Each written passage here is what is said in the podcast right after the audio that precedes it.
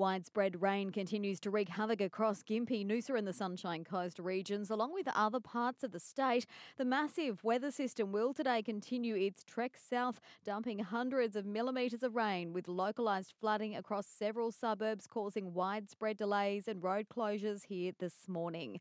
Noosa Mayor Claire Stewart says she's really hoping the worst of it just misses the region. We're currently at alert and um, we're monitoring the advice given from BOM. Our intention is to reassess this morning. We have an LDMG meeting, but we had less than we expected um, so far. Rainfall overnight in the last 12 hours. We've had, say, four millimetres at Tewantin up to Black Mountains had 17 millimetres. Uh, so you know, we're monitoring each area. Pomona had 17 millimetres, Cooran 9 millimetres, and so on.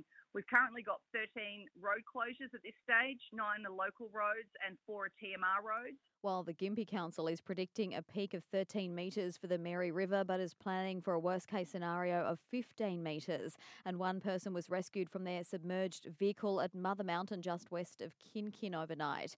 Peter Otto from the Weather Bureau says conditions can change quickly. So we have a severe weather warning out for today over the southeast uh, for the expectation of heavy rain, and uh, there's various flood warnings out, including some major flood warnings. A couple of days that people need to really uh, keep up to date with the warnings and listen to the advice. Our beaches are closed again too due to dangerous surf conditions.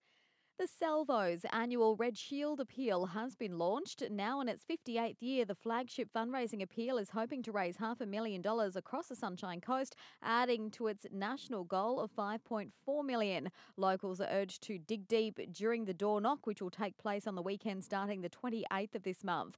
Caloundra Salvation Army Corps Officer Karen Clark says money raised locally this year will enable the Salvo's Family Pathways program to extend to even more families across the region. We're particularly funding our family program that supports caseworker families who are attending local schools who just want to work along with our social worker and look at what their, their bigger needs are and do some casework management.